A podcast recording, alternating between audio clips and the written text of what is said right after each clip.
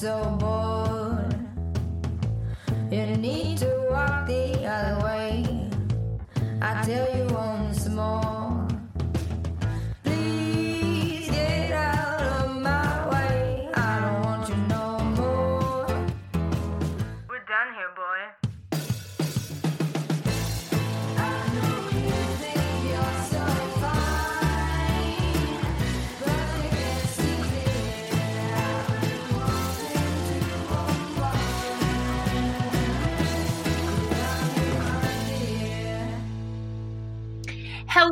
Welcome to Women Leading in Cannabis. I'm your host, Kira Reed. Thank you so much for joining us. Our guest today is Joy Beckerman, the principal at Hemp Ace International. Joy has been a leader in the hemp industry for decades. After opening her first hemp store in the state of New York in the early 90s, she served as secretary to the Vermont Hemp Council upon passage of the inaugural Vermont Hemp Bill in 96. Today, she is the principal at Hemp Ace International, a Seattle based consulting, legal support, and expert witness firm serving the global community. She's co founder and senior advisor to Colorado HempWorks, America's first post prohibition hemp grain processing facility, and the host of a popular podcast, Hemp Barons, right here on MJ Bulls Network. Joy, it is such an honor to have you as my guest today. Thank you so much. And thank you right back, Miss Kira. So, you have a very long history with hemp, and long before there was even a viable hemp industry, when it was still like a fringe idea. How did you find yourself opening a hemp store in the 90s? And then what led you to becoming the hemp powerhouse that you are today?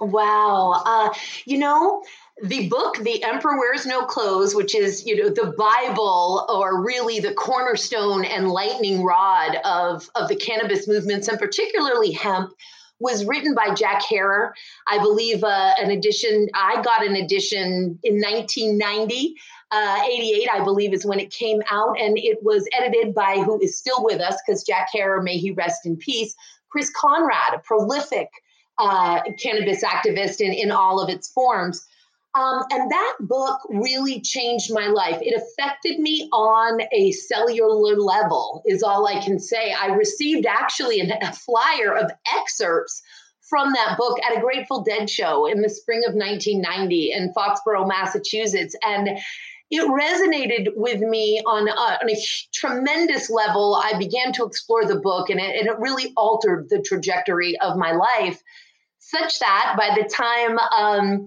I started to be a mom and uh, settled down, I decided I wanted to get involved with hemp. And so we did have some wonderful pioneers at the beginning um, delivering on the promise uh, in creating this industry of Don Wirtschafter from the Ohio Hempery, who brought in the first bolts of fabric, and and actually he had even imported uh, sterilized hemp seeds from Inner Mongolia and bought a tabletop seed press and press that first hemp seed oil so that the first hemp seed oil lip balms could be mm-hmm. made. Uh, and then, of course, there were textiles. China is certainly far ahead of everyone in textiles. And so we have companies that were making t shirts, baseball hats, uh, tote bags, fanny packs and lots of jewelry. So we had some items back then and, and some food items and some cosmetic items made with hemp seed oil. And one was actually able to uh, start a store and, and stack those shelves.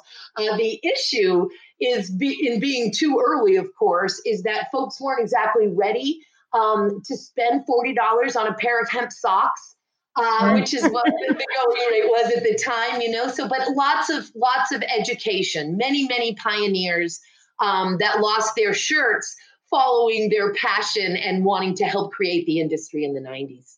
And how did you end up sticking around long enough to help usher in the industry that we have today? Thank you for asking that question. Um, again, uh, it is such a purpose driven aspect of my life this plant this cannabis plant. And and i of course do believe and many ethnobotanists believe that cannabis certainly does have a unique relationship with the human body. We have an endocannabinoid system for goodness sake you know discovered in our lifetimes. And it's sort of like discovering that the the world is round and not flat. So that that passion that was lit in me and that purpose that drive absolutely never left so even though the store eventually went out of business um, and, and us Hempsters weren't necessarily particularly when we were 24 great business people I, and my children started to get a little older. I have 28 and 26 year old, both of them going through master's programs now. They're named Phoenix Rising and Spiral Walking in Balance are their names. Gorgeous boys.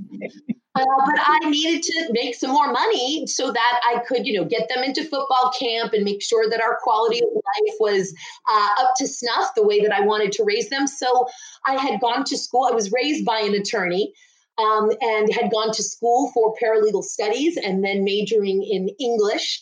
And so I moved to Seattle and began a dual career in hemp and compliance and complex civil litigation, and then eventually became a senior paralegal for multiple high profile, multi million dollar cases, etc.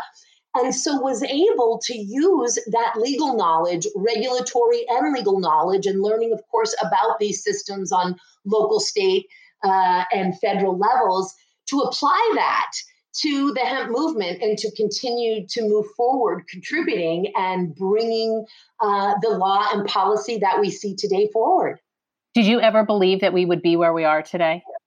I love that question, Kira, because it's, you know, it's undecidedly no. On the one hand, you've got this vision. I have this vision of, you know, hemp would be growing everywhere and there would be hemp stores and and there wouldn't be all of this confusion around what hemp is but i never knew to dream as big as we have already manifested and my larger lesson to to everybody to women to men to every gender in between um, and certainly to students when I get to address them is do not ever truncate your dreams. Dream big, dream bigger, because it is endless and exponential what we can accomplish together. So, really, in all forms of cannabis, sister, um, I never would have dreamed this because I didn't know enough uh, to dream it, and I didn't know enough about the nuts and the bolts and and the chopping of the wood and, and the carrying of the water at the time. But man, when people come together, we change the whole world.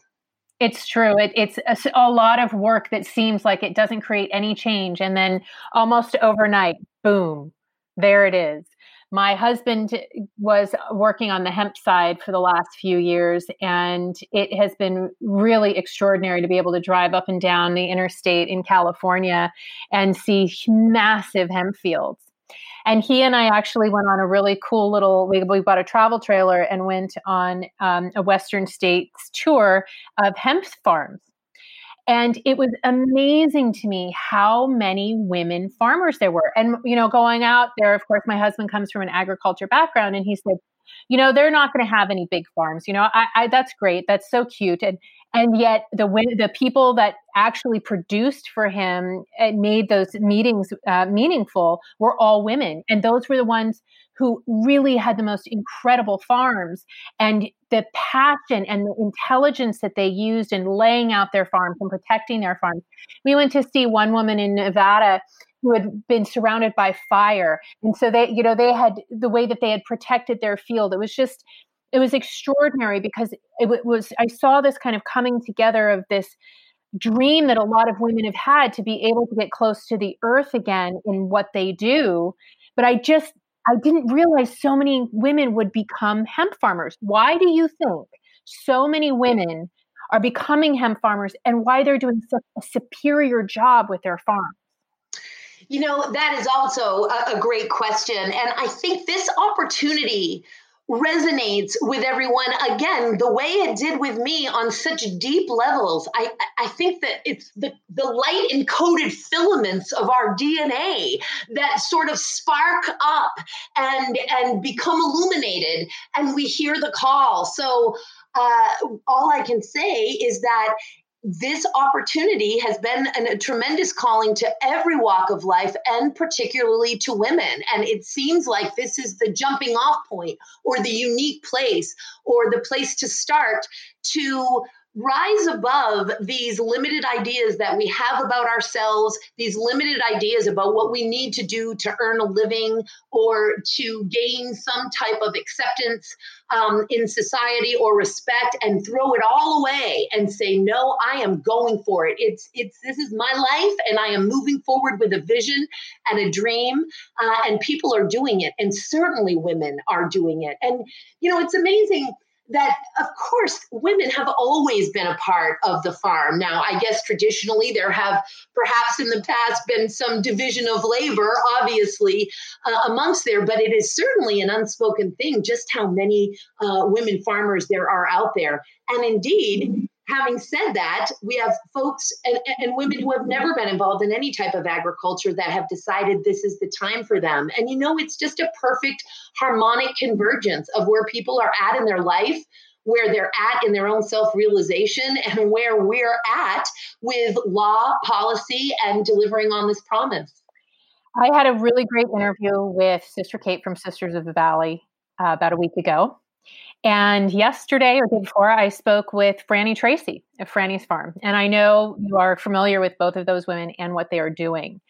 I found it very interesting how they are both creating business models that are centered in, in empowering others and most especially their interest is women.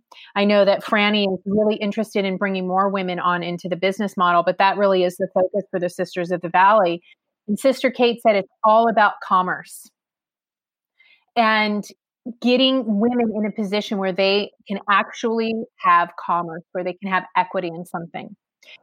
So I'm sure looking at the hemp world, the evolution in the future, we probably see a lot of corporate takeover. And I'm I'm curious what your your what you're seeing, what your vision is, what your ideas are about how women who are taking these farms, how can we retain our power? How can we retain that access to commerce as we're an industry that we're building, but will soon be taken over by co- the corporate greed and the corporate model? Well, as I'm, I'm sure you'd agree with me, I would never speak for you, Ms. Kira, but you know, cannabis is here to heal the world. It is not the solution. It is a pathway. It is a part of that solution, but it is here to bring people together. It is here to synthesize and it, and it is here to teach us how to cooperate. And with that, it's co-ops. If we're talking particularly about farming, especially, it, are, it, it is going to be co-ops that allow American farmers and women farmers in tremendous numbers to really be able to take advantage of these opportunities. Um, agriculture cooperatives are nothing new, but hemp, I believe, is going to really take it to the next level. Harvesting equipment is very expensive. Processing equipment is very expensive. You want to be able to get on deals for insurance and other things because you're buying in bulk or you're buying as a group. Um, and uh, I often, I always give him credit for it. Uh, Bob Hoban, one of my favorite hempsters, who coins that term co-opetition. Um, and that's what we really need to be to start looking at ourselves as particularly as women is you're not my competition. You're my co-opetition. And we can work together and both succeed. And all of us can succeed in, in a far greater manner if we work together and share the load. And that's not again this is not a new concept or a or a wacky hokey idea this is how agriculture works. And I believe that hemp will take it to the next level. And that's what will allow uh, folks to not be uh, taken over. Now, the other piece, and this is the very practical piece as well, is making sure that you crawl before you walk and making sure that you walk before you run. So, bad decisions, um, uninformed decisions, oversimplifying things that mm-hmm. actually have some complexities, they will lead to, to failure and they will lead to a lack of success. So it's getting that great information. It's it's and it's definitely making decisions slowly and, and on a well-informed basis. That's key. That's key for any aspect of this these industries. Oilseed, fiber, extract, all of it.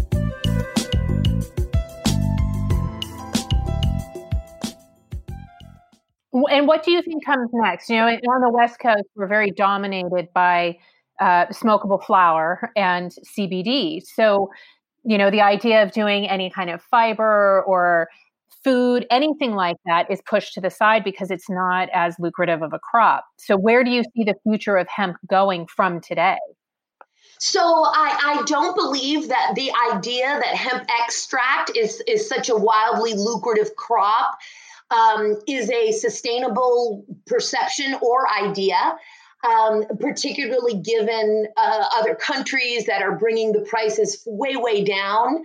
Um, you know, India is about to get isolate down to a penny a milligram wow. for CBD.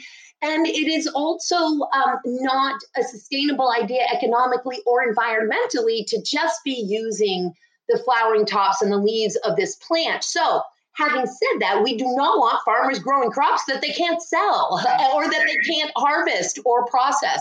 And so, what we have right now is, is an infrastructure to process extract varieties of hemp into extracts what we have very little of right now in the United States is the infrastructure to process that long, strong fiber.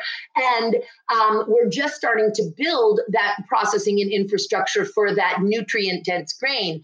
Um, and of course, we've got at Colorado Hemp Works, I'm, I'm a proud uh, founder and co owner of of our nation's, as you mentioned, first post prohibition um, hemp grain processing facility. And there are a couple of others.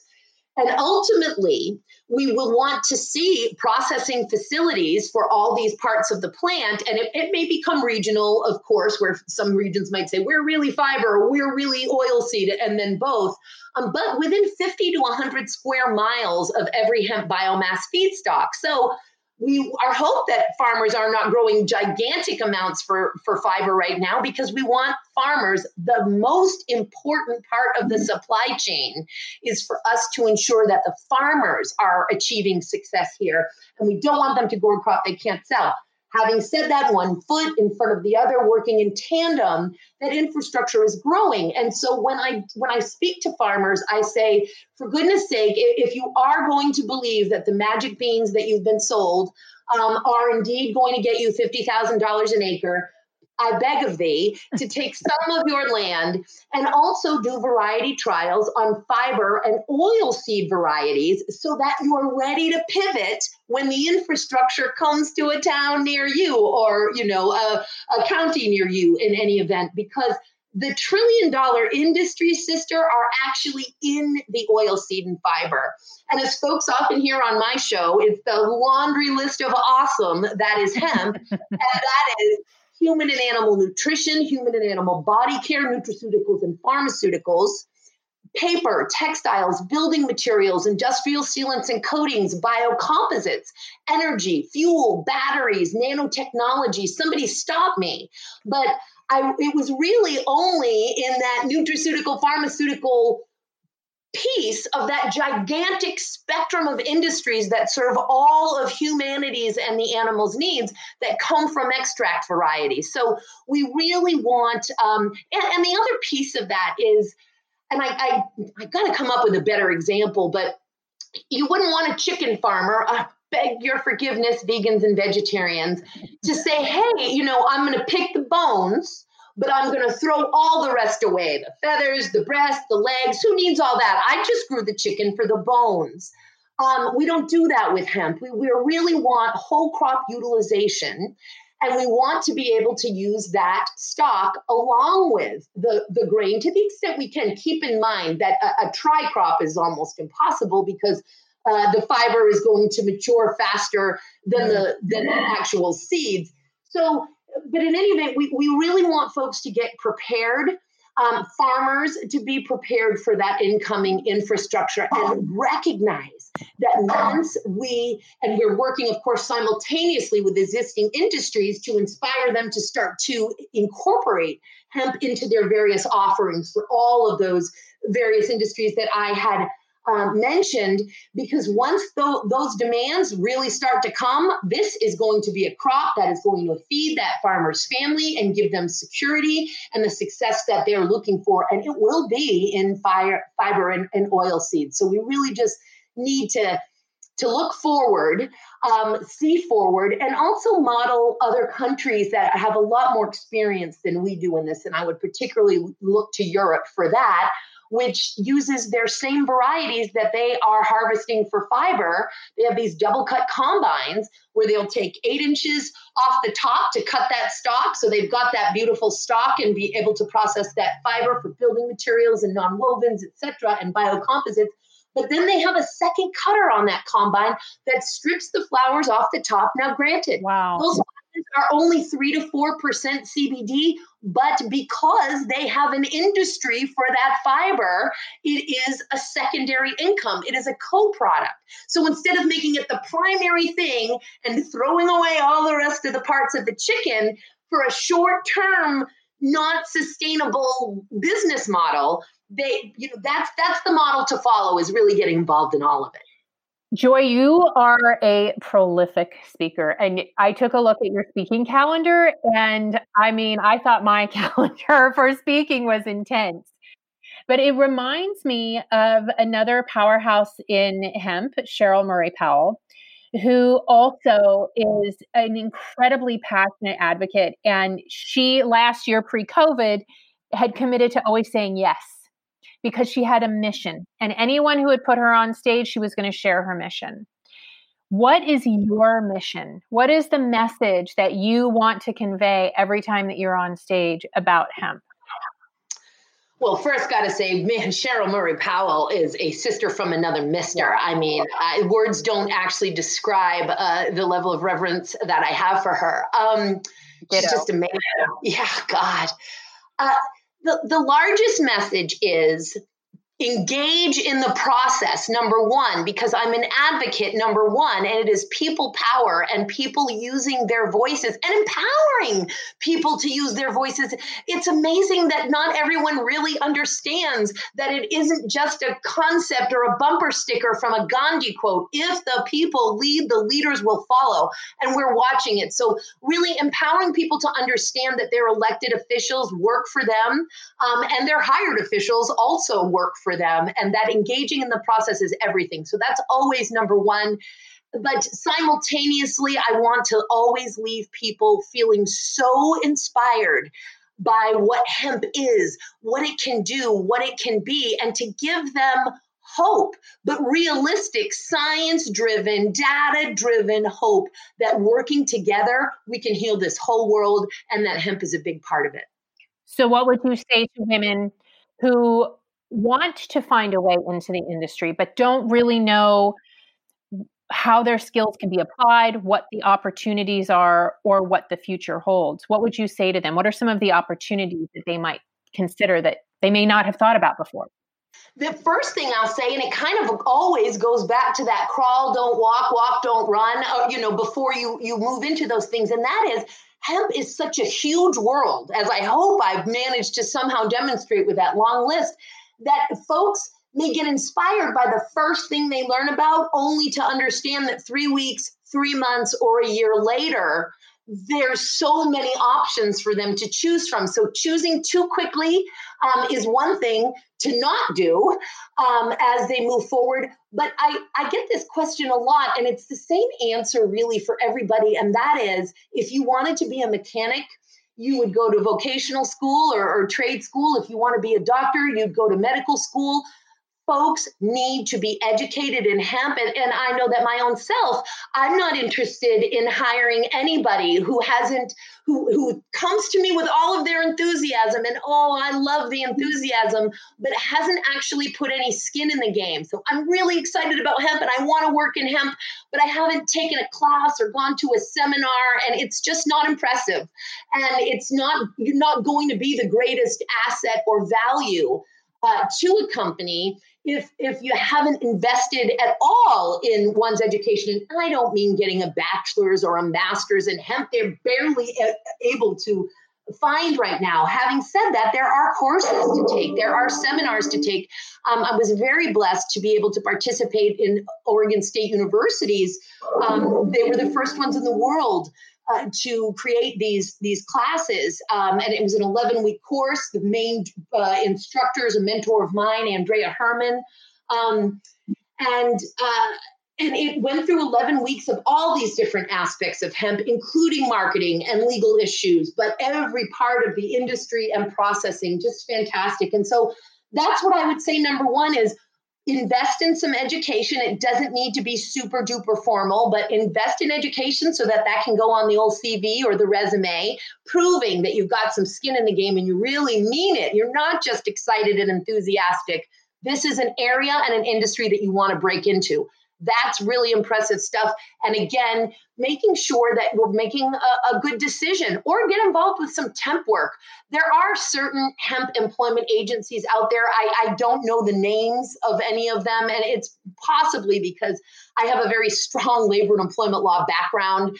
Um, and and labor and employment law is highly regulated and there are all kinds of bells and whistles and guardrails around it. And i've had such weird experiences when i open up the hood of some of the cannabis employment agencies that i'm just a little trepidatious but certainly kicking tires there um, and seeing if there were some temporary jobs. No matter what industry you're in, I'm always a fan of taking temp work before permanent work because, again, we don't want to find ourselves stuck anywhere and make a spotty resume. We want to make a well informed decision. Where do you recommend women go for the education? Are there some resources you can recommend?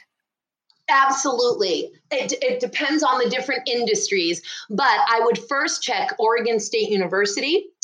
Uh, Cornell University has tremendous amount of education, and right now, actually, um, there is a uh, several part series that they're doing for two hundred dollars um, for hemp farming production. So for hemp production, uh, University of Kentucky, Colorado State University, again looking at their offerings through their ag extension offices or their college of agriculture and agricultural sciences.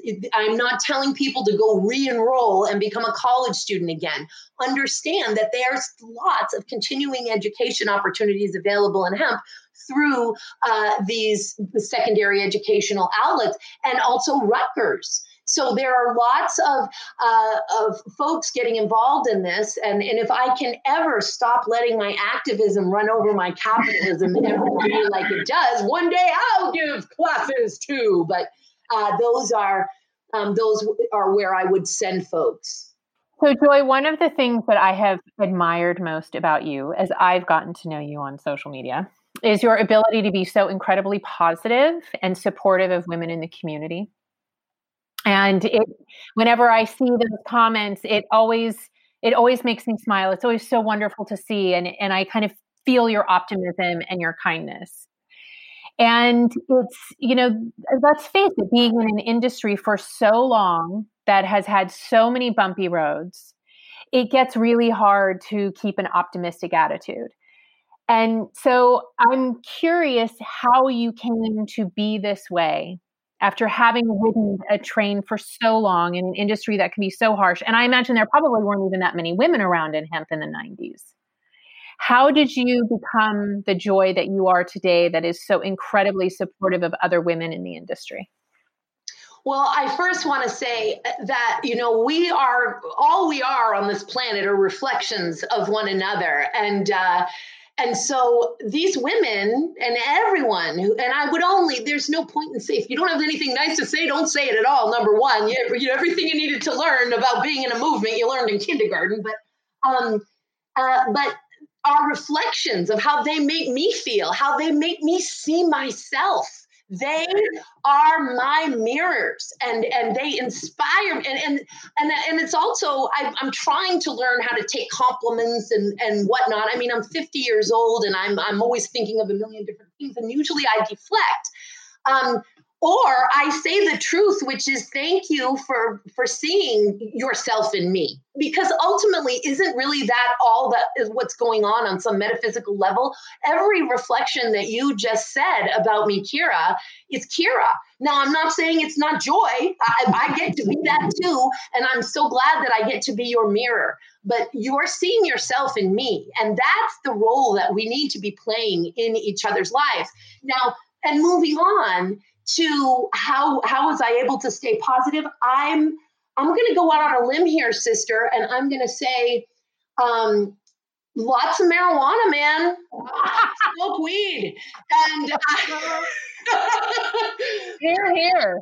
But on top of that, and by the way, I do use that word um, because I'm in hemp, and it just get and I'm a, as you well know, a pretty OCD legal and scientific expert, and and marijuana is a, a word that a bunch of special interest fat white men decided to bastardize and, and race make a racist term out of. And so I don't like to re-racist it by telling folks that marijuana is somehow a bad word when it really is a sacred Spanish word with its roots in agriculture. But in any event, um, I think that the reality is that I just I have always been a positive person for whatever reason. I, maybe I'm just blessed with it. I don't know. Maybe my name was a, was a wonderful gift that I was given by my parents. Um, but I tend to to go with the positive, sister. I, negativity is just a, a trap that puts a tightness and a pain in my solar plexus, and and we have every reason in the world to be positive if we can train our minds to understand that what we see on these televisions and what we see um, in social media oftentimes it's it's it's a, the human condition at present and we are evolving out of it to glorify drama um, and to collect that drama. And i just don't choose to engage in it because it doesn't actually make the world a better place. And i only have 60 seconds in every minute and 60 minutes in every hour to make the choice of how i'm going to contribute to this world in my lifetime. And i choose to do it through positive thinking and the other thing is that when it gets more popular and gets more ratings, all we'll ever see on TV is positive stuff um, because there's a lot more of that actually happening on a daily basis all around the world than we are being led to believe. There are acts of compassion and justice that take place all over this planet all darn day. And it is a very positive thing to be thinking about. That's so awesome. I'm so glad I asked you that you know a lot of really incredible women in this industry. For a woman who is new to hemp, who would you recommend that they become acquainted with to follow as either a mentor, an educator, an influencer, a resource? Who are the women we really should know about in this industry? In hemp. You know, my mentor is just an incredible woman. Uh, again, that's Anndrea Hermann. Uh, she's a Joplin, Missouri girl who went off and moved to Manitoba, Canada in 2001 and got herself the first she actually got the country of canada to to bankroll or manitoba i should say to bankroll her masters in hemp that she wow. created herself uh, so anndrea is you know is absolutely amazing Joy, are there any books that we should reach for if we want to really get educated on hemp? Wow. I mean, you know, I, I really feel like everyone needs to read uh, The Emperor Wears No Clothes as a foundational underpinning of, of the fact that the US government, which is the global bully of prohibition, didn't want to just remove the plant from our consciousness they wanted to remove all knowledge of the plant from our consciousness. And that is why growing up in those old hard copy Encyclopedia Britannicas, and when you went to the, and still to this day, and went to the Smithsonian, still to this day, et cetera, et cetera, there is no mention of hemp. When we can really wrap our heads around the tremendous uh, role that uh, that hemp played in the United States and, and all around the world. I mean, we can go from Hempstead, Long Island, and and all of you know, I, I have a whole list of those, but.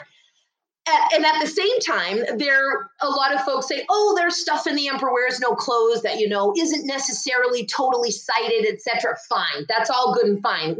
We'll believe the documents uh, that Chris and Jack and their incredible team dug up from our national archives, multiple trips from California and Oregon to Washington, D.C.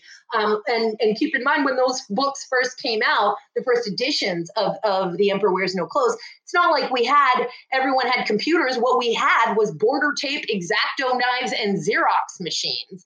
Um, so in any event, I think that's a foundational underpinning so that we can really understand we, we don't know where we're going. We don't know our destiny unless we know our history. And so in that respect, I think it's very important. Um, I also think that there's there is a true tri purpose here. And that is we're introducing this promising crop. We're irresponsible if we introduce this promising crop without also introducing regenerative agriculture. So, folks who wanted to get into the agricultural piece of it, um, would, would absolutely please want to read about that. But also, the third piece of what we're going through right now, of course, is ending racism and learning about inclusivity, uh, diversity and empowering everybody and understanding that we're not going to have a healthy society and a healthy planet until everybody is included and everyone's needs are met equally. And so, Farming While Black, um, I think, is an outstanding book for folks to read if they're getting into farming. And then, of course, uh, all the different industries um, have, have, have their own various books as well. I would say any books by Paul Benhaim.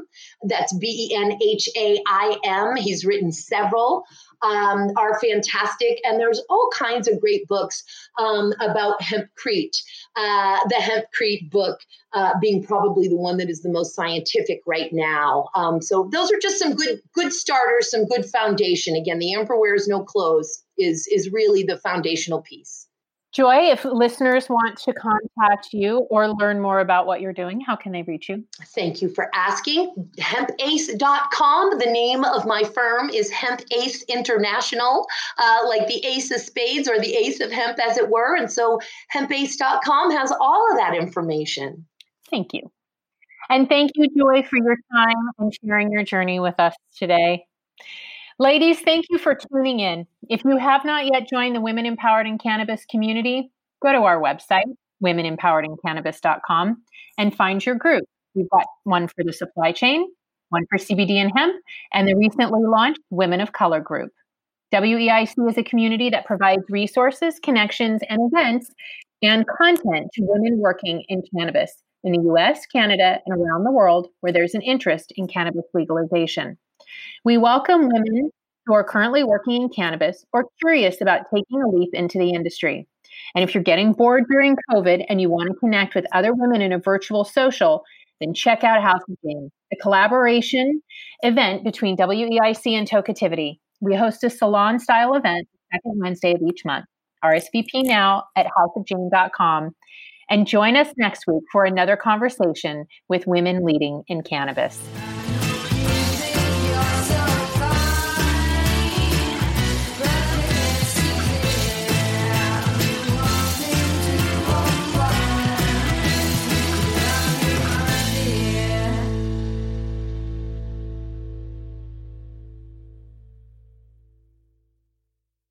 Thanks for listening to today's show. To check out more great cannabis podcasts, go to podconnects.com. Here's a preview of one of our other shows. I'm Larry Mishkin, and I'd like to invite you to join Rob Hunt and me on our weekly podcast, The Deadhead Cannabis Show. Each week, we explore the latest cannabis and jam band news and reminisce with other deadheads and jam band lovers about the great musical acts that we've seen and heard. Check out a new episode every Monday.